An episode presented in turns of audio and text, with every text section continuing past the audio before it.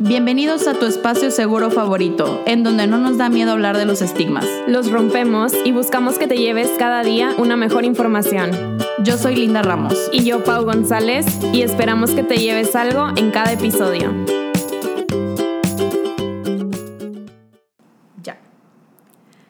Hola, bienvenidos a otro episodio de ¿Y qué te llevas? El día de hoy estamos muy felices por dos motivos. Uno, porque vamos a grabar con Alma, nuestra invitada especial. Ay, muchas gracias por, por- por estar aquí, muchas gracias por invitarme. Estoy contentísima después de mucho tiempo hablando de que queríamos hacer esto. Estoy muy feliz de por fin estar aquí con ustedes. Así que gracias por la invitación. Por fin se logró. Y la segunda es porque estamos grabando juntas en persona, no por Zoom. Ah. Gran logro. Sí, hoy queremos hablar de un tema muy importante que creo que las tres lo hemos vivido en nuestra persona y es de cómo los profesionales cuidamos nuestra salud mental. Les vamos a hablar de desde nuestra área como profesionales de la salud, pero como las tres somos creadoras de contenido, pues también vamos a meter estos temas que creo que a todos nos pueden servir. Entonces, bienvenida, Alma. Muchas gracias, soy la más feliz y creo que es un tema súper importante y que a mí me hace falta también. O sea, me encantaría haber escuchado esto hace dos meses que empecé con todo esto de, de dar terapia y hace un año y medio o más que empecé creando contenido. Entonces, gracias por compartir.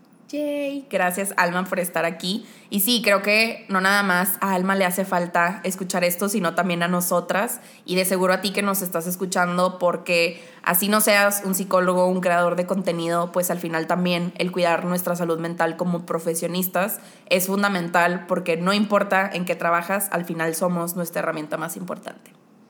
Ay, me gusta. Sí, creo que en todos los trabajos, pues es obvio, ¿no? Siempre se nos pide llevar nuestra mejor cara, eh, nuestra mejor presentación y no siempre o no todos los días tenemos un muy buen día. Entonces, pues hoy vamos a hablar de todo eso. Claro, y ya sabes que a diferencia de otras profesiones, los psicólogos no podemos sentarnos atrás de la computadora y llorar. O sea, nosotros no podemos No decir podemos que- hacer Excel llorando. Exacto, no podemos como que "Ay, inventar madres o lo que sea. No, Es muy diferente. O sea, nosotros convivimos con humanos, entonces por lo menos sí tenemos que estar bien y estables nosotros para poder apoyar a otras personas, porque si no, imagínate cómo vamos a terminar los dos, ¿verdad? Sí. Sí. Yo creo que con la pregunta que podemos empezar es justamente qué hemos aprendido que es el autocuidado. Entonces, pues no sé, Alma, si quieres platicarnos qué has aprendido ahorita que es el autocuidado. Ay, no, no, no. Fíjate que yo al principio de, de, de toda esta carrera de creadora de contenido y todo esto, yo pensaba que el autocuidado era, se quedaba en mascarillas, ¿no? Se quedaba en mascarillas, se quedaba en, en ver Netflix los domingos, a gusto, tirar flojerita. Me di cuenta que el autocuidado va muchísimo más allá. El autocuidado también es ponerte a ti primero, es poner tus límites, es aprender hasta dónde sí, es aprender a decir no también, decir, ¿sabes qué? Me encanta este proyecto, pero mm, ya no puedo. ¿Por qué? Por mi salud mental. Y justo les comparto, hace poquito acabo de, de decir no a un trabajo que me encantaba muchísimo, siendo terapeuta de una clínica que apoyamos a niños con autismo. Y me dolió tanto, pero ¿sabes qué? Dije, ¿sabes qué? Por el autocuidado tengo que ponerme mí primero. Y está bien también decir, oye, me toca a mí ponerme primero, me toca a mí poner mis límites, me toca a mí decir, ¿sabes qué? Hasta aquí doy. Porque a veces nos llenamos de tantos proyectos y decimos, sí, yo puedo hacerlo todo y padrísimo, pero realmente no. Y somos humanos. Y creo que como humanos nuestra herramienta más importante es cuidar de nosotros mismos, ¿no? Para ustedes, ¿qué es el autocuidado? Cuéntenme, compártanme. Qué fuerte, Qué me fuerte, gusta. Pues creo que coincido mucho contigo, ¿no? Eh, creo que el autocuidado también, o al menos en mi caso, se volvió mucho la parte física, porque antes yo cuidaba demasiado mi salud mental, tanto que de- de- empecé a no descuidar tanto lo físico, sino pues ya no hacía ejercicio o a lo mejor mi piel no estaba tan bien eh, hidratada o cuidada. Entonces, al menos este año, bueno, casi dos años, ya no sé, con esta dimensión ya del casi tiempo. un año, ocho meses y la Sí, madre. con todo esto de la pandemia, creo que me enfoqué mucho también en tu parte física, ¿no? Creo que cuerpo y mente están conectados y cuando Totalmente. uno no está bien, se refleja en el otro aspecto. Entonces, para mí ha sido eso. Y sí, el decir que no, creo que también la pandemia reforzó mucho el qué cosas ya no tolero o qué cosas no toleraba y ahora menos y, y estoy aprendiendo a así a decir no para decir sí a Qué difícil es, paz ¿no? mental. Sí, cuesta mucho trabajo, pero se puede entrenar. Ah. poco a poquito. Sí, sí, ¿Y yo tú? también creo que yo creía que el autocuidado tenía que ver más con el área personal, como que pues yo tuve mi primer acercamiento en terapia a los 14 años, me cuidé en torno al divorcio de mis papás y luego a mis cambios de carrera y todo eso, pero pues nadie te dice que te tienes que seguir cuidando cuando ya eres adulto, ¿no? Y, y creo que algo que siempre digo en mis consultas que tiene que ver con esta metáfora de, pues sí, es que antes mamá y papá cosechaban nuestro jardín y cuando te haces adulto pues te toca cuidarte a ti, ¿no? Te toca cosecharlo tú y si tú no le riegas, pues nadie más lo va a hacer. Y y lo malo es que siempre nos han inculcado esto, ¿no? Como, eso me decía ayer una amiga, como, pues es que la vida nos enseña que vamos tarde a todo. Entonces, cuando vas tarde a todo, pues claro que te saltas comidas, te saltas horas de, de dormir, te saltas este, las salidas con tus amigos por seguir trabajando. Entonces, sí, creo que aunque es un tema que está muy de moda, creo que así como tú lo dices, Alma, nos enseñan que es así de sencillo como, ay, bueno, me doy un break y veo una serie de Netflix, pero pues nadie está hablando de la importancia del sueño, de que no nos estamos alimentando bien, de cómo pues el simple hecho de haber estado más de un año encerrados significa algo tan sencillo como no recibir vitamina D, ¿no? Y eso nos puede llevar a una tristeza profunda. Entonces sí, está, está heavy. Y no sabes qué, también el, ok, sí nos enseñaron a que vamos a estar a todo y que eh, todo el cuidado es físico y todo esto, pero ¿sabes qué? No nos enseñaron tampoco a sentir. Nadie nos enseñó a sentir, nadie nos dio permiso de sentir. Porque no sé si recuerdan cuando estaban chiquitas, cuando subían al carro de su mamá o de su papá, que era como, ¿cómo te fue hoy? Bien, ya automáticos, estamos acostumbrados a decir, ¿cómo estás? Bien, bien, bien, bien. Y ahí después está dando la chistorra, pero nunca vas a decir, ¿sabes qué? Estoy triste. ¿Por qué? Porque nunca escuchamos a mamá y a papá decir, estoy triste, estoy molesta. Entonces, ¿qué pasa? Crecimos como unos niños que reprimimos las emociones. Y a la hora de crecer, estamos con esta misma idea de, no, pues hustle, de tengo que trabajar, trabajar, trabajar, trabajar. Y no, pues sabes qué, es que voy tarde a todo, voy tarde a todo, entonces tengo que ser la mejor, la mejor y tengo que estar bien y sonriendo y verme como la mejor versión siempre. Y no siempre es así. Y especialmente si tú que nos escuchas eres experto en la salud mental, eres terapeuta, etcétera. Ay, escúchate, escucha tu cuerpo, date oportunidad también de sentir, de decir, ok, oye, este paciente me dolió. Porque también como terapeutas nos duelen las cosas. O sea, las personas piensan que somos robotcitos o que somos como que sí. ¿Y cómo te sientes con eso? No, Rey, eso no solo es nuestro trabajo, también conectamos con las personas, ¿no? Pero creo que justamente eso de poder conectar con las personas desde las emociones y desde nuestro dolor, nuestra tristeza, alegría, etcétera, es lo que hace que realmente haya resultados positivos en la terapia, ¿no? Sí, de hecho, creo que con eso podemos pasar a esto que hablábamos antes de grabar sobre todos esos mitos que pues realmente nos enseñan en la carrera, yo diría, como profesionales de la salud, especialmente como pues psicólogos, que pues yo en lo personal, por ejemplo, el mito más grande que yo tenía era pues que todo se queda en la consulta, ¿no? Esa hora con tu paciente termina y tú no te llevas nada porque mm. se supone que brutal. Pues tú nada más estás para escuchar y guiar a esta persona, pero Sí, como si fuéramos estas máquinas, ¿no? Y la realidad es que no, es que hay cosas que a lo mejor un paciente te va a decir y te va a hacer ruido y claro que eso lo tienes que atender. O genuinamente es un caso muy, muy desgastante que dices, no manches, sí necesito este espacio pues para llorar, ¿no? Creo que nadie habla de, pues a nosotros terapeutas también nos mueven las cosas que viven nuestros pacientes porque hay cosas inhumanas que suceden en el día a día y, nadie nos dice eso. Yo, yo, no, yo no recuerdo una clase donde nos hablaran de cómo cuidarnos, sobre todo en la consulta o en las redes sociales, si... Bueno, no sé si a ustedes, pero a mí en ciertas fotos que he subido, especialmente cuando hablo del cuerpo, pues me llega hate. Entonces digo, pues nadie me preparó para decirme que parte de alzar la voz, pues también es recibir esta ola en contra, ¿no? Y muchas veces, pues el simple hecho de ser mujeres es ir pues en contra de la corriente. Qué fuerte. Sí. Pero parte también de ser experta de la salud es también informarte de las problemáticas que vienen las personas en nuestra sociedad y es lo que tú estás haciendo, levantar la voz por las personas que no tienen una voz o por las personas que todo el tiempo estuvieron oprimidas, ¿no? Entonces, qué horrible que recibas hate por simplemente levantar la voz por las personas que no pueden. Personalmente a mí me ha llegado hate unas dos veces, pero nunca en una foto, creo que me llega como en privadito a veces. En mensaje. En mensaje, sí, pues, pues, pues, pues, oye, pues, oye. Pero no, fíjate que eh, afortunadamente no he tenido tanto hate, pero creo que es por lo mismo que a lo mejor me he mantenido un poco muy al margen en mis redes sociales, cosa que no, no, soy muy fan. O sea, me gustaría también ser un poco más como linda, ¿no? Que alza la voz, que le vale más y que dice, güey, ¿sabes qué? Tenemos que hablar de esto y vamos a hablar de esto, ¿no? Entonces es algo que yo te aplaudo muchísimo y no tienes por qué sentirte mal por eso. ¿A qué costo? ¿A qué costo? yo creo que ese es otro mito, ¿no? Que nos enseñaron, de que tú como psicólogo no puedes mostrar nada. Esa clase sí me la dieron. Qué fuerte. La ética, ¿no? Sí, la ética y y sí entiendo, claro, no, no vamos a mostrar eh, partes nuestras muy vulnerables que no estamos listos para mostrar, pero siento que sí, nos pintaron como este robot, insistimos, de, ok, entonces no puedo compartir nada, mi paciente no puede saber nada, o la gente que me conoce de ámbitos profesionales no puede saber nada de mí. Y creo que, pues, al menos lo que hacemos en este podcast, y tú también con tus redes y tu podcast, Alma, pues es muy diferente, ¿no? Porque compartimos esta parte humana, vaya la redundancia, con la que todos conectan porque todos somos humanos y tenemos emociones y sí, es bonito, es bonito hacerlo es cansado porque sí, es aprender algo sobre la marcha que no nos enseñaron y pedir consejos a todo el mundo y tener 80 mentores en todos lados.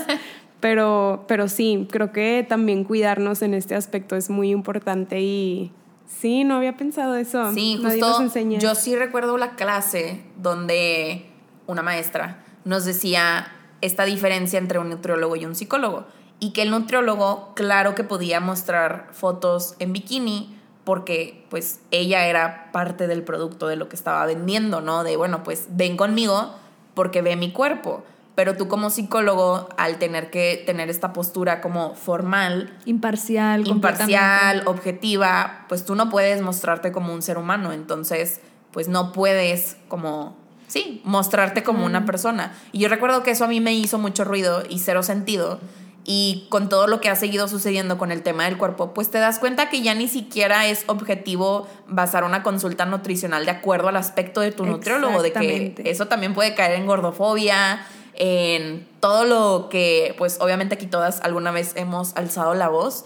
Entonces, creo que a todas nos tocó aprender que sí, que no, y, y mostrarlo a nuestra manera, ¿no? Digo, sí, yo, yo siento que a lo mejor de las tres soy la que más se, se, pone vulnerable en las redes, pero aún así tengo un límite y aún así hay cosas que digo, no, o sea, esto no lo voy a compartir, esto no lo voy a hablar, o no, de que, o voy a compartir hasta este pedacito y creo que eso está padre, como también saber que tú puedes aprender a la marcha pero bueno, yo también siempre pregunto, ¿no? Siempre me asesoro, pregunto de, ¿crees que estaría bien hablar sobre esto? Y está bien. No, pero creo que es parte de, y qué padre que una persona pueda tener una psicóloga que alce la voz en este tipo de temas y que se muestre vulnerable, porque al final de cuentas estamos conectando con humanos. Y si hay algo que nos hace ser humanos son las emociones. Entonces, qué lindo que puedas ver las emociones de tu psicólogo o psicóloga, ¿no?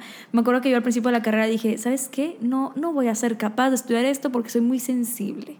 Y para mí ser sensible era igual a ser débil. Y ser débil es igual a ser un pésimo psicólogo, al parecer, ¿no? De acuerdo a todo lo que nos han enseñado.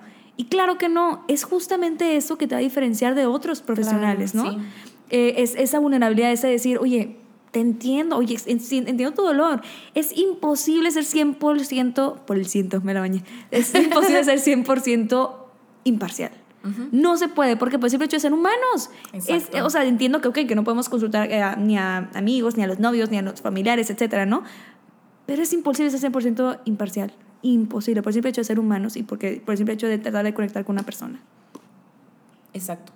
Sí, se tenía que decir y se dijo, hermanos. Sí, creo que, digo, todavía no llegamos a las herramientas, pero algo que a mí me ha servido mucho como terapeuta, especialmente en la consulta, es aclarar que mientras no atente contra los derechos de alguien más, no hay una decisión buena o mala. Siempre hay decisiones que tomamos porque decidimos asumir las consecuencias. Y creo que eso es parte de esta objetividad, ¿no? Parte de decir, pues a lo mejor yo, Linda, no tomaría esta decisión, pero pues yo no estoy aquí para tomar esas decisiones por ti, ¿no? O sea, tú vienes a este espacio y son cosas que tampoco no, pues sí, no nos mencionan, no, no nos dicen. Eh, que nos vamos a topar con cosas que a lo mejor a nosotros no nos van a hacer tanto sentido, pero que a la persona que está del otro lado sí, pues se tiene que respetar. Totalmente. Sí, creo que siempre que lo hagamos bajo, no sé, nuestra ética o... Respeto también. Ajá, el respeto, con la... Sí, yo creo que mucho es la intención, ¿no? Este, porque a veces no sé, podríamos caer en esto. Ah, bueno, entonces voy a llorar en mis stories para que venga más gente. pues no, tampoco, ¿verdad? siempre cuidamos, o bueno, yo creo que las tres siempre hemos cuidado esa línea eh, de no caer en que, no sé, tu paciente sea tu mejor amigo tampoco.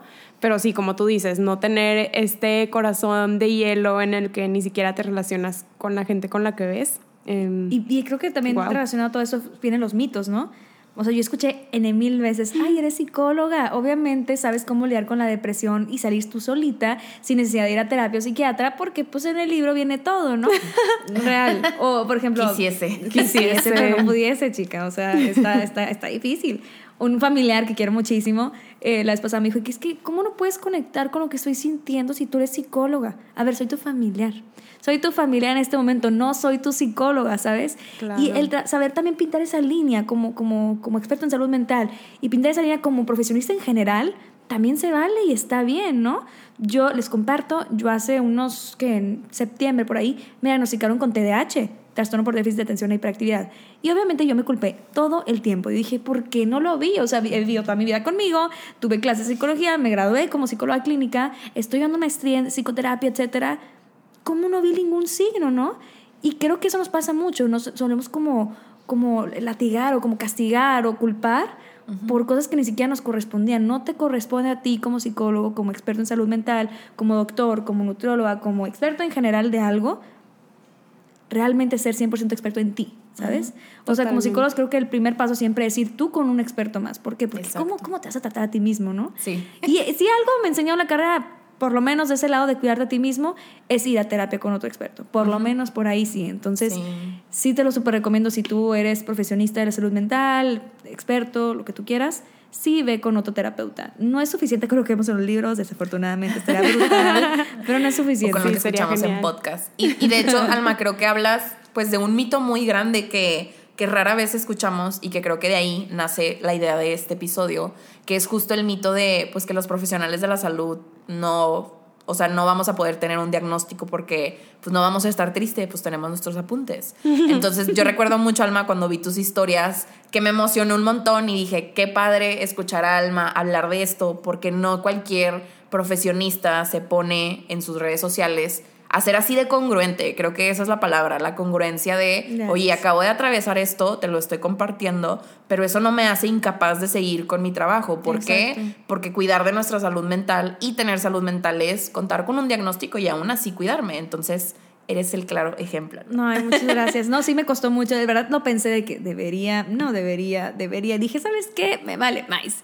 O sea, pues es que creo que se tiene que hablar de eso. Y así como existen cuentas como la tuya, que también comparten cosas que se deberían estar hablando y no se hablan, yo dije, ¿sabes qué? Si nadie más lo está diciendo, lo voy a decir yo, porque me encantaría haberlo escuchado antes, Exacto. ¿no? Y porque a lo mejor así como estoy yo, de seguro hay otro psicoterapeuta por ahí que se siente menos porque le diagnosticaron depresión o ansiedad, cosa que es completamente común y es el pan de cada día y nosotros como psicoterapeutas lo sabemos, ¿no? Entonces es completamente lógico que, imagínate, a ver, hay un libro que me encanta que se llama En Terapia, es increíble, bueno, los retos de ser un terapeuta, on, being a therapist en inglés, buenísimo. Y ahí te explica el autor de, a ver, ¿quién en su sano juicio se dedica a escuchar problemas de otra persona? ¿Quién? Nada más nosotros. nosotros. Y tú dime si o no eso va a tener repercusiones en nuestra salud mental. Claro que sí. O sea, imagínate que tú tienes un día brutal, padrísimo, estás a gusto, fuiste al gimnasio, andas de un humor padrísimo, te sientas y escuchas el dolor de otras personas y conectas con el dolor de otras personas. Claramente algo por ahí se tiene que mover, ¿no? O sea, sé que tenemos que ser imparciales y lo que tú quieras, pero somos humanos. Y lo que más nos hace ser humanos son nuestras emociones, como les comenté hace unos momentitos. Entonces, se vale sentir, se vale también experimentar estas cosas y se vale tener un diagnóstico y eso no nos hace menos competentes y eso no nos hace ser peores psicólogos, ni mucho menos, sino más humanos, diría yo. Y qué padre poder conectar como humano desde lo, nuestra humanidad, desde este lado humano con otras personas, ¿no? Totalmente. Creo que es como si le dijeras a tu médico que no puede tener gripa. sí. sí, definitivamente. Y, y esto de mm, este mito, ¿no? Que nos dicen, ay, pues checa tus apuntes o no, es que tú porque estás enojada, sí, tú eres psicóloga, tú debes de manejar bien tus emociones. Terrible. Sí, y, y, es como, no sé si a ustedes les ha pasado, que alguna amiga te cuenta un problema y le das un consejo y te dice, deberías de seguir tus propios consejos. Y yo, sí, no, como tú dices, wow, es cierto. Y, y, sí, ahí se explica el, el por qué tenemos que ir a terapia nosotros, porque cuando vemos una situación, o no sé, cuando tú pides un consejo y alguien te da su respuesta y dices, wow, me iluminaste el mundo, no sé por qué no lo había visto pues es un sesgo, claro que vamos a ser, no vamos a ser objetivos y, y, sí, vamos a necesitar de alguien más. Es como, sí, pues un médico que se trate de diagnosticar o no sé, un comunicólogo que se ponga a hacer su propia campaña, les aseguro que va a batallar muchísimo porque va a querer que todo esté perfecto. Entonces, pues es difícil, ¿no? Y creo que qué padre que estamos rompiendo tantos mitos hoy, porque sí, es muy importante y, y sí, no sé, como que hay mucho estigma detrás de la salud mental de los profesionales. Claro, el típico de, ay, vas a una fiesta y, ¿qué, qué estudias? Psicología ay, ay, no me psicoanalices, ay, güey, no, no te voy a psicoanalizar. Te te cobraría. Págame, no sería gratis. Exacto. Pero sí, qué bueno que ustedes están dando este espacio también para hablar de estas cosas, que espero que muchos, muchos estudiantes escuchen porque es bien importante y me hubiera encantado escucharlo al ser estudiante. Así como el, el oye, ¿tienes que ir a terapia? Sí, muy bien, eso es súper importante, pero también, oye, ya que estés ejerciendo, es importante que también sientas permítete sentir, está bien y no pasa nada. Y no por sentir es débil, como nos enseñaron a todas y a todos que, que, éramos, ¿no? Y suena súper gacho, pero realmente sí, o sea, para mí siempre fue como un, no puedo llorar enfrente de la gente porque soy débil y no. Y claro que no, creo que al contrario, me atrevo a decir que las personas que se atreven a sentir son muy, muy valientes, porque, pues mira, creo que están como que siendo disruptivos en una sociedad donde nos han enseñado qué es la debilidad, ¿no? Sí, sí, totalmente. Y bueno, se para los que nos, bueno, pues sí, obviamente ustedes no saben, ¿verdad? Los que nos están escuchando, es la primera vez que grabamos sin un guion, entonces esto es más como una plática y justo se me ocurrió una pregunta o una reflexión de qué les hubiera gustado decirle a Alma, Pau y Linda estudiantes. ¡Ay, qué fuerte! ¡Qué fuerte! Aquí en la terapia. En la ah. terapia. en terapia. en terapia. Pero creo que sí, porque, bueno, si quieren yo empiezo porque justo pensé en eso y, y yo recuerdo a, a mi yo del pasado en la carrera muy emocionada por salir a la vida laboral y creer que el tener tu consulta privada era... El sueño. Facilísimo. Ajá, era el sueño, facilísimo eh, el pan de cada día, súper suave, de que sí, pues siete pacientes al día, y ya con eso te, pues ya te puedes independizar. Y creo que eso sucede mucho. Primero, bueno, a mí me hubiera gustado saber antes que pues no con estudiar la carrera de psicología ya puedes ejercer en tu consulta privada, ¿no? Para los que no sepan, eh, la persona con la que estás llevando tu proceso tiene que tener de respaldo una maestría con un enfoque terapéutico. Puede estar en el proceso de estarla estudiando porque pues la están como asesorando, pero es súper importante. Entonces, con supervisión. Ajá, con exactamente, con supervisión. Creo que me hubiera gustado saber eso antes. Digo, igual hubiera estudiado la carrera, pero me hubiera, no me hubiera enterado el último año de chin, ya tengo que pensar en la maestría. Pero creo que a mí me hubiera gustado saber eso. Y, y a veces me siento culpable, que, que justo lo decíamos hace rato, de de repente salgo de mis consultas y digo, wow, mi carrera es la mejor, qué increíble ser psicóloga y claro que hay otras veces que digo, no, o sea, ¿qué estoy haciendo? Tengo que encontrar otro trabajo, tengo que huir del país. Entonces, creo que. creo que a mí me hubiera gustado saber que digo, eso puede aplicar en cualquier profesión, ¿no? Todos tenemos esta idealización de nuestras carreras, a lo mejor los futuros médicos y demás. Entonces, creo que a mí me hubiera gustado que, pues sí, o sea, que sí la puedes disfrutar en la medida en que yo también, obviamente, me cuide y que tengo que tener límites también a través de la consulta, ¿no? Y no nada más límites hacia mí, sino pues con las personas que llegan a mi consulta, alineamientos, eh, pues hay cosas que no podemos aceptar nosotros, que obviamente criterios que ameritan pues a no continuar con las sesiones, entonces, no sé, creo que a mí me hubiera gustado o me diría eso a mí yo del pasado. Y que está bien no solo consultar, ¿no? O sea, que no solo tienes que dedicarte a consultar, que hay mucho más, que es, hay mil oportunidades que puedes tener como un psicólogo o como una psicóloga que no incluyen dar terapia. Cosa que yo también, al igual que ustedes, yo creo que sí. O sea, toda la, toda la carrera era como, ok, me voy a graduar, voy a terapia, obvio. No hay, no hay más, ¿no? Sí, es el camino. Exacto, es el único camino y, y, pues si no es ahí, pues entonces, ¿qué? ¿Verdad? No hay nada más.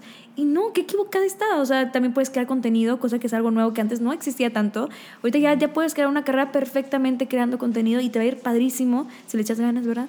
y si eres constante, eh, también puedes dedicarte, ya sé, llora, también puedes dedicarte a la investigación, puedes dedicarte a dar clases, puedes dedicarte a trabajar en una clínica, mil, mil y un cosas, hacer cursos.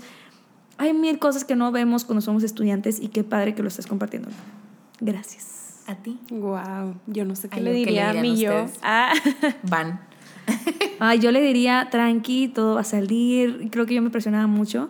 Yo era de esas intensitas que era como, es que tengo que levantarme a las 5 de la mañana para mi examen de las 10 de la mañana porque si no, no se me va a quedar nada. ¿no? Digo, ya entiendo que es el TDA, pero no, no tenía idea, ¿verdad? no tenía idea en ese entonces. Entonces yo sí era de, tengo que concentrarme y no me concentro a menos de que esté así desvelada, ¿no? Y, y, y terrible, terrible, la verdad. Entonces yo me diría tranqui, oye, está bien, no pasa nada a lo mejor, Alma, tú te estás esforzando el doble que las personas que se les da naturalmente. Pero, Alma, tú tienes como, digamos, el, el motor Ferrari en unas llantas de una bicicleta. Así es como lo he aprendido a ver el TDA. Está padrísimo eso porque...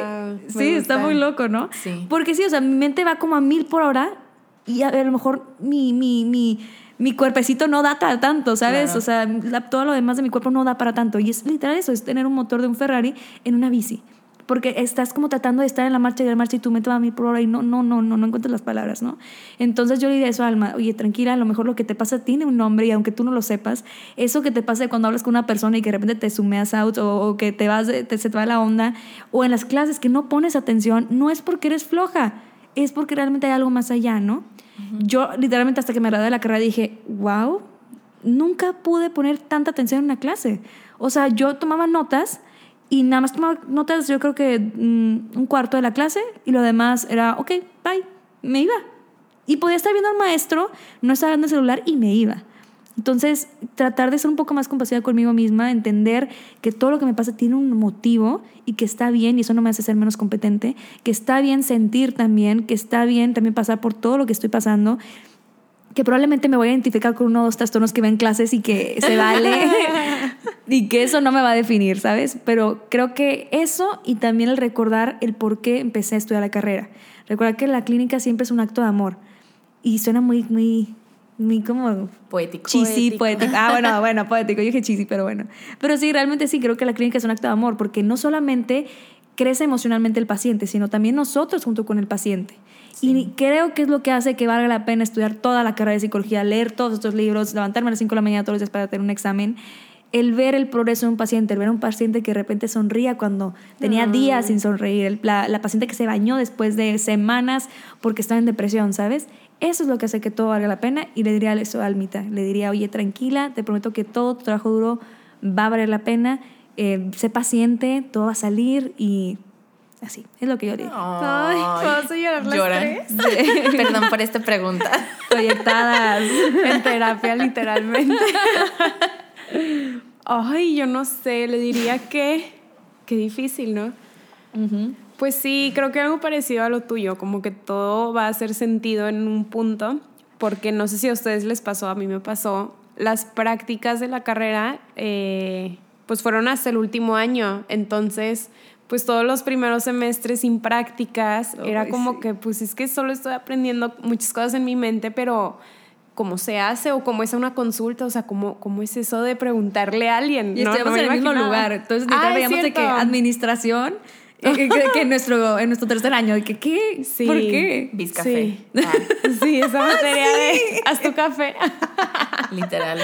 Ay, no, pero sí, creo que yo le diría eso, como tranquila, todo va a hacer sentido, porque a mí me molestaba mucho mi plan de estudios.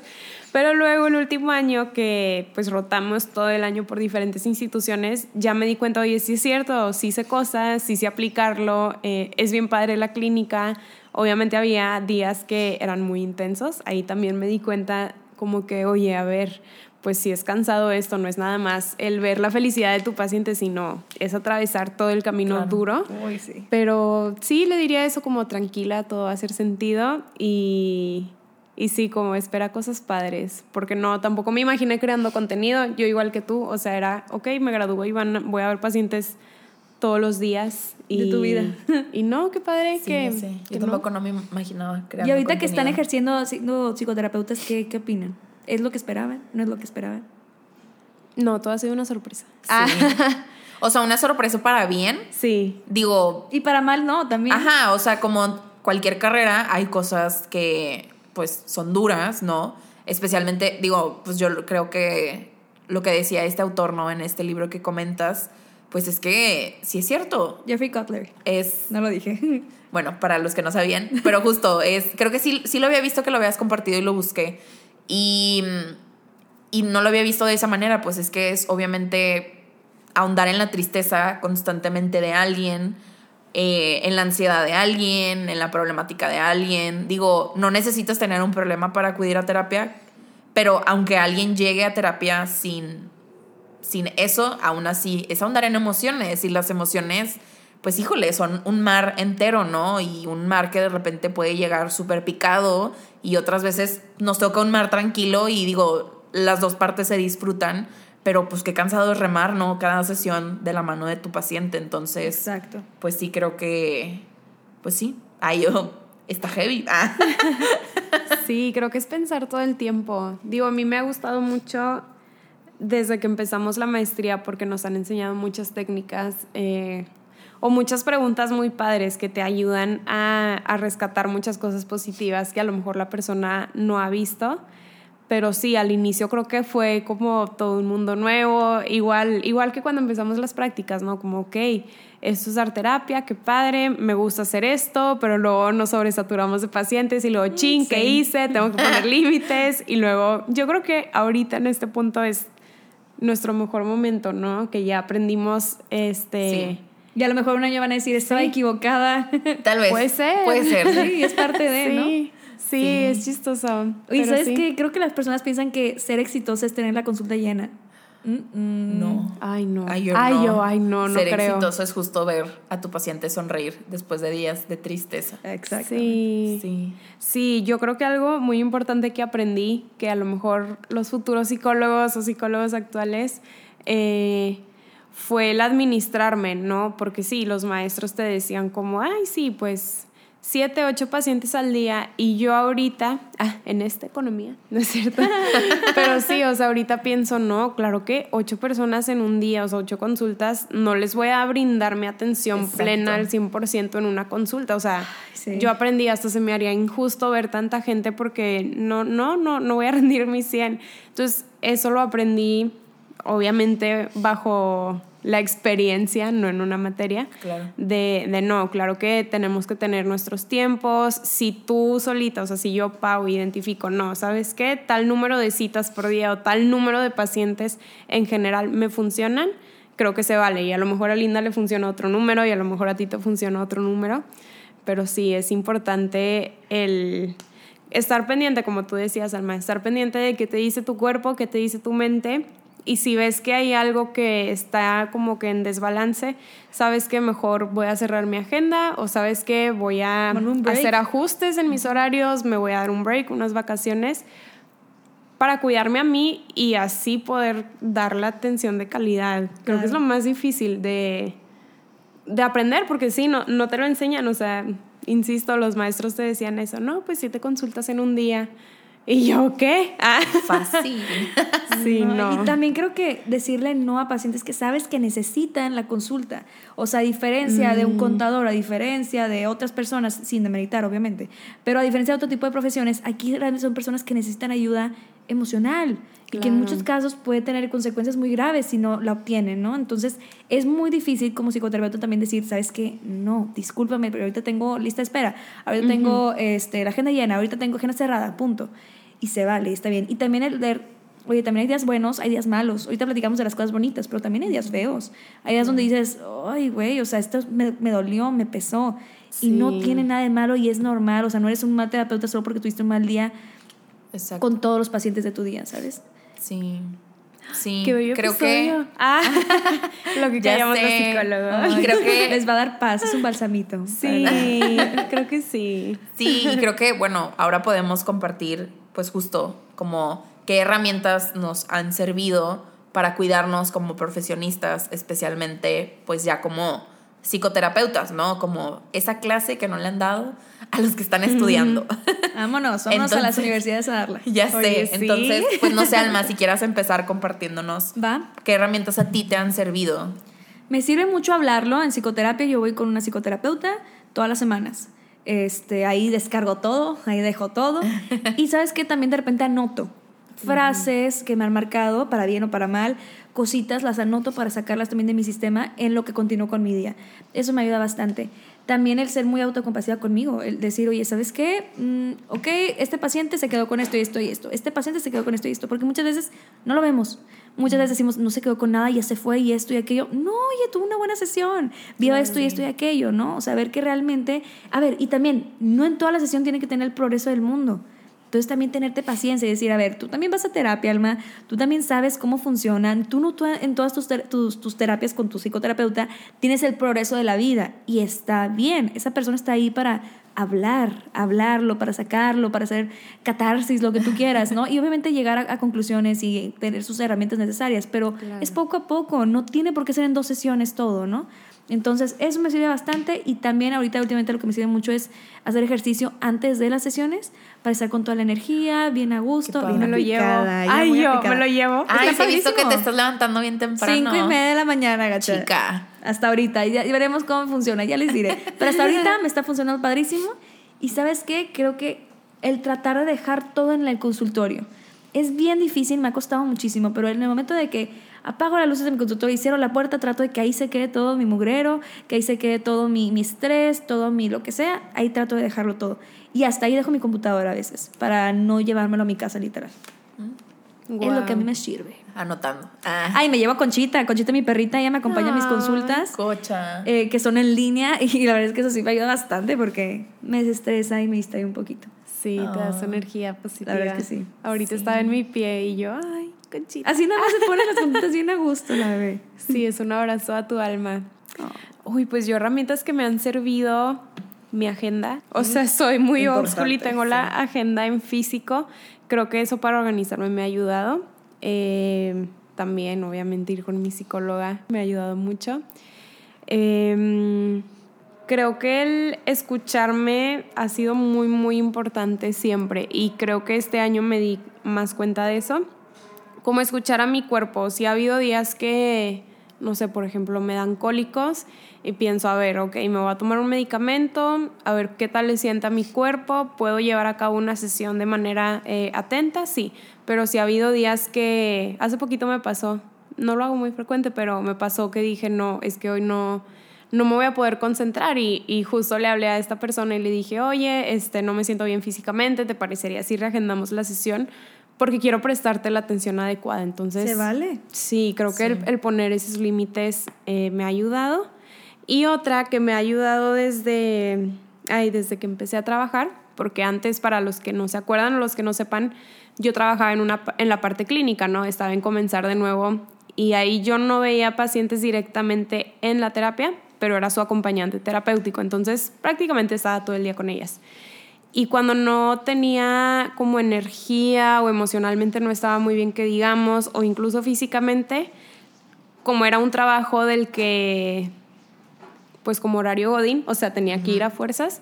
Sí me tomaba mi tiempo en la mañana de respirar, a lo mejor lavarme la cara, hacerme un desayuno rico que yo diga, ok, ¿cómo puedo hacer un poquito más ligero este día? Cocinarte es amarte. Sí. ¿De linda?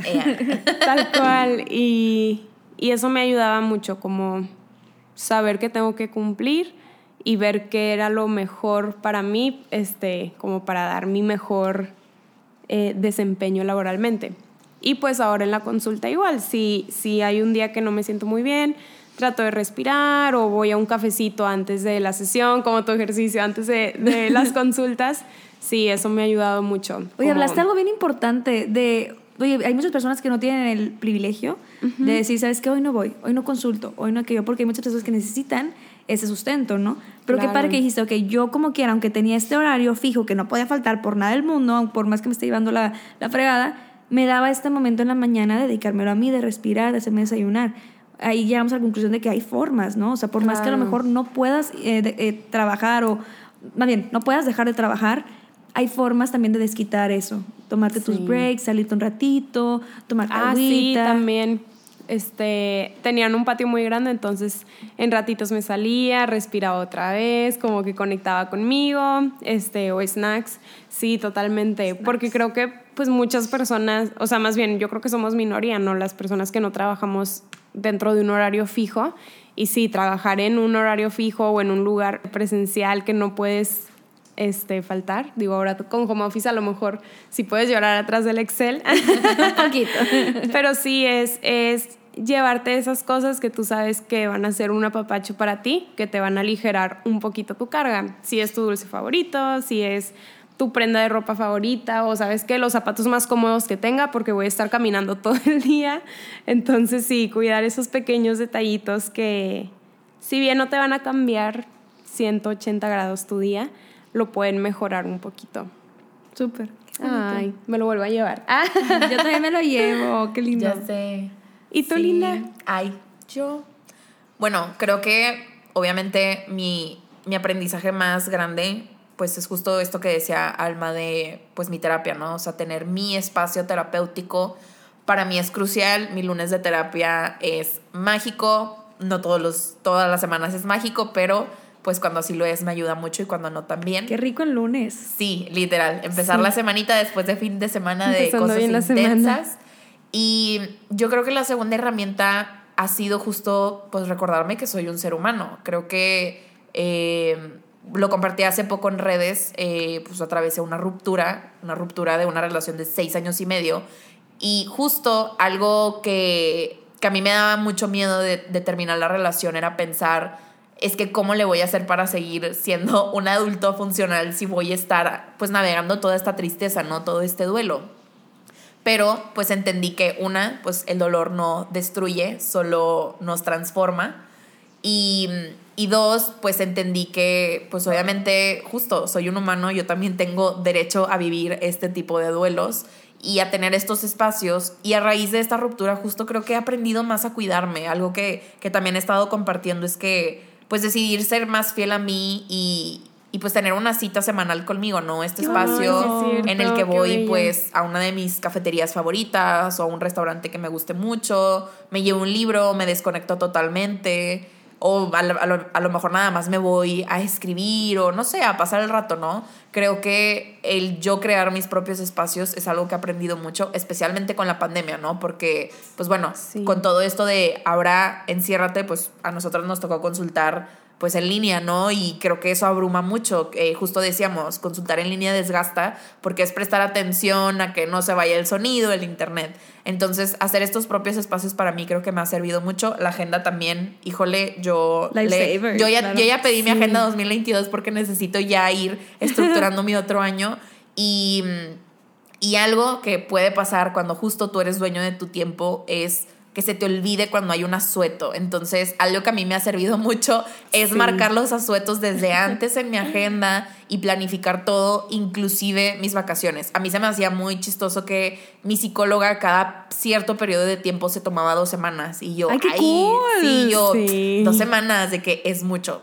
Lo aprendí y yo este diciembre me voy a tomar dos semanas Eso. de la consulta. Entonces, pues sí, la agenda nos ayuda a recordarnos que tanto tiempo nos hemos dado y que, oye, pues mira, aquí viene un día feriado que a lo mejor alguien aprovecha para consultar, pero no tiene que ser así. y, y creo que también algo que decías, Pau, me resonó mucho porque a mí antes también me pesaba mucho el reagendar, ¿no? De que cómo le voy a cancelar al paciente. Pero es justo, o sea, también mi mensaje es, pues prefiero verte cuando esté en mi 100%, o sea, no te voy a brindar el servicio que yo quiero darte y pues qué mejor, ¿no? Qué mejor ser, tener esta honestidad porque pues nuevamente somos seres humanos. Entonces creo que todo eso me ha servido. Estoy segura que cosas, más cosas, pero ahorita es de lo que me acuerdo. Bueno, Yo me acordé de algo. Di, Justo con esto que dijiste de agendar los asuetos, me acordé en una lectura de la maestría que decía que, mm, bueno, es una lectura, vamos a ñoñar un poquito, pero como si, si alguna persona te quería agendar una cita en un horario, no sé, 9 de la noche o sábado a las 6 de la mañana, eh, y tú no es un horario usual para ti para trabajar, que sí le dijeras, ¿no? Como en realidad no acostumbro a trabajar en esas horas, o incluso el autor ponía como el fin de semana, sábados y domingos, y, y que se lo dijeras así de frente a esa persona y, y decir esto de mm, no procuro hacerlo porque yo a mis consultantes les digo que disfruten sus fines de semana para descansar o, o disfruten las nueve de la noche para cenar. Entonces no me gusta ser incongruente con lo que predico. Totalmente. Y lo leí me hizo tanto sentido y ahora lo aplico en, en las consultas eh, porque sí, justo me acordé por eso del asueto que quería agendar la siguiente cita con una persona y me dice, ay, pero creo que hay asueto. Era de esos asuetos que no sabes si sí va a haber o no. Muertos, Ajá, ándale. Y me dice, ¿vas a trabajar ese día o no? Y le dije, ay, pues creo que no, porque al día siguiente teníamos este, una capacitación. Y luego se queda pensando, yo me quedé pensando y le dije, no, pero mira, vamos a tomarnos este asueto para ser congruente con todo esto que hemos aprendido en la consulta, bla, bla, bla. Y, Eso. y sí, tal cual como herramienta, porque se nos olvida. O, o pensamos que todo el tiempo que tenemos que estar trabajando, o luego te encuentras a gente que consulta los domingos y dices, oh, entonces no Ay, estoy sí. haciendo lo suficiente y, y no, es aprender que cada quien tiene su propio ritmo Claro. y, y está bien, ¿no? Y todos van a ser diferentes y también está bien. Claro, yo consultaba todos los sábados los prim- el primer mes. Quedé como estúpida, claro que no. O sea, te lo prometo que el sábado yo estaba de que ya, por favor, ya no puedo más, ya no puedo escuchar a alguien más de verdad. Claro. Y, y ya dije, ¿sabes qué? No, me voy a tomar el sábado, el domingo y mis asuetos que me tengan que tomar. Claro. Porque si no, realmente no descansamos. Sí. Y ¿sabes qué me ha ayudado también mucho? Me quedé pensando. Agradecerme también, porque se nos olvida mucho el agradecerme. Es algo que empecé a hacer hace como un mes y cachito, porque se lo encargué a mis pacientes. A varios pacientes se los empecé a cargar, entonces dije, oye, pues se lo estoy encargando, pues lo tengo que hacer yo también, ¿no? Para ver si, si- cómo me Guau, funciona. sí. Me y encanta. es padrísimo. Me agradezco todas las noches por tres cosas que hago o que hice ese día, pero me agradezco. No agradezco a la vida ni. No, no, no. Me agradezco. Me agradezco que hoy me levanté temprano para ir a hacer ejercicio. Me agradezco que me di la oportunidad de grabar un podcast con ustedes, por ejemplo. Me agradezco que pude, este, no sé, dar las terapias que tenía que dar hoy. Es bien bonito porque terminas el día diciendo, oye, wow, sí hice mucho por mí hoy. Por más que a veces sientas que no hiciste lo suficiente, como tú dijiste ahorita, Sí. que no te esforzaste lo suficiente, que como no viste ocho pacientes, entonces no vales queso. No, sí hiciste muchas cosas y vales mucho más de lo que te imaginas. Entonces, eso es un bonito recordatorio y creo que les puede servir muchísimo a las personas que nos escuchan. Sí, ya tienen tarea. Ah, de consulta De- con alma. Ya. es que siempre acabo tareas, oigan. Qué mal. bonito. Ay, Sí, nosotros está padre. también. ¿En serio? Es, es bello. Sí. Ay, qué bueno. Ay, yo sí. Sí. Y me lo llevo y justo hablando de qué nos llevamos, pues no, ya llega el final rápido. de ¡Qué pues qué nos llevamos. Entonces, Pau, ¿qué te llevas? Por un momento olvidé cuál era la dinámica. Esto de regresar a presencial, wow, Sí, es que estamos muy padre. emocionadas. Creo que me llevo eso, me llevo mucha emoción de usar nuestros micrófonos otra vez, de estar ahora sí frente a frente, de reírnos mucho y ¿qué me llevo? Pues que ay, ¿qué me llevo? que el aprendizaje no es lineal, o sea, creo que las tres coincidimos mucho en eso y estoy segura que todos los que nos escuchen, no importa si no son profesionales de la salud, se van a identificar. Sí, que cada vez vamos aprendiendo cosas nuevas y está bien y vamos cambiando y nos vamos adaptando y que no porque en un punto en tu vida, este, no sé, estabas trabajando más, por decir así, y ahora no, eh, quiere decir que seas menos exitoso. No, creo que me llevó mucho el, el que el ser exitoso es cuidar tu salud mental o, o cuidar en general de tu salud. Hace poquito leí una frase en la Organización Mundial de la Salud que decía no hay salud si no hay salud mental. Entonces, pues creo que vamos bien. Ah, Cada vez aprenderemos mejores formas de cuidarnos y, y sí, pues es como, ¿cómo se dice? Como montaña rusa. No va a ser lineal y... Y está bien, siempre habrá algo que contar. Ah. y tú, Linda, y, y cerramos al final con la invitada de honor. Creo que me llevo dos cosas. La primera, el recordatorio de agradecernos, que me gustó mucho, Alma. Justo escuché, bueno, no escuché, leí una carta de las que manda Marguga y decía eso, ¿no? Como el quejarte resta, el agradecer multiplica. Y, bueno, no sé si se alcanza a escuchar, pero estoy mormada porque me agripé. Y yo desperté enojada conmigo misma de cuerpo, ¿por qué se te ocurre enfermarte cuando hay tantos pendientes, cuando hay tantas cosas que hacer? y agendamos ahora. hace como tres semanas y la cosa, ¿no? Y, y, Oye, y claro que hago un recuento y pues claro, como no te vas a enfermar, si has estado comiendo súper mal, si te has estado enfriando, etc. ¿no? O sea, claro que sé porque estoy enferma. Entonces, pues realmente agradecerle a mi cuerpo que hasta apenas casi a final de año se va enfermando, ¿no? Y, y sí, o sea, como, pues sí, te pone como en retrospectiva de que a veces no agradecemos cosas tan sencillas como pues el no tener una gripita. y, y lo segundo es que justo lo decía hoy en una sesión porque lo escuché de una amiga, que muchas veces creemos o nos dirigimos sobre el merecer, ¿no? De, es que ahora sí merezco un descanso. Y la realidad es que todos como seres humanos somos merecedores de absolutamente todo. La diferencia es que elegimos. Entonces, ¿qué estás eligiendo por tu autocuidado? Estás eligiendo dormir, estás eligiendo comer bien, estás eligiendo salir al sol, estás eligiendo hacer algo para poder sobrellevar tu horario godín. Entonces, pues eso, ¿no? Como el recordatorio de, pues que quiero elegir de ahora en adelante y, y que siempre podemos de repente salirnos del camino porque sí, no es lineal, pero siempre recordarnos que, que elegimos escuchándonos. Entonces, creo que eso me llevo y, bueno, Alma. qué, bonito, me encantó. me llevo, siempre quise estar en esta parte. ¡Qué emoción! Lo logramos por Yo escuché este podcast desde hace mucho tiempo, entonces qué emoción. Yo me llevo, me llevo muchas cosas. Me llevo para empezar como una convivencia bien padre con ustedes. Me llevo también el que por fin pudimos grabar. Me llevo conectar porque después de esto vamos a chismear bien padre y bien a gusto. Ay, ya quiero. Ya quiero. me llevo también el actuar desde el amor también porque muchas veces actuamos desde el resentimiento, desde la culpa, desde debería estar haciendo más, debería estar trabajando más horas em, y no actuamos siempre desde el amor. Entonces, actuar desde el amor, actuar desde nuestra compasión y creo que también el seguir aprendiendo, seguir creciendo año con año, porque realmente si hace un mes yo te puedo decir, sí, yo consulto ocho pacientes los sábados y los demás días seis pacientes, hoy yo te digo, ¿qué, ¿qué, estás pensando, niña? y no me quiero imaginar dónde voy a estar el año que viene. Y es lo rico de la vida, que siempre estamos en constante movimiento, que siempre estamos eh, viendo qué cosas nuevas incluimos en nuestra rutina, que siempre estamos viendo en qué nos falló, qué servimos, digo, qué servimos, qué sirve, qué nos sirve. Y es bonito y es parte de la vida y está bien, ¿no? Entonces creo que eso es con lo que yo me quedo.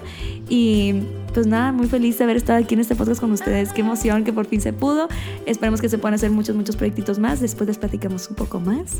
Sí. Pero qué increíble tema. Creo que es algo que se tenía que tocar y algo que me da mucho paz. Me da muchísima paz hablar y que me hubiera encantado escuchar hace un mes, hace dos meses antes de graduarme, etc.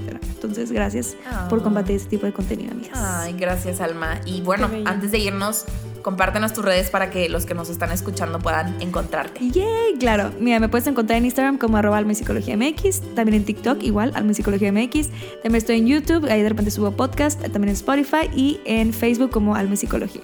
Yay. Síganme. ¿Y tu podcast en dónde lo encuentran? Igual, Spotify, Apple Podcast y YouTube. Excelente. Muy bien. Pues gracias a todos por habernos acompañado en esta plática. Salimos de nuestra zona de confort porque como les decíamos, no teníamos este, esta guía, pero creo que quedó muy padre. Y, y, bueno, no olvides compartirnos qué te llevas a través de todas nuestras redes sociales en arroba y qué te llevas. Yay. Gracias, bye.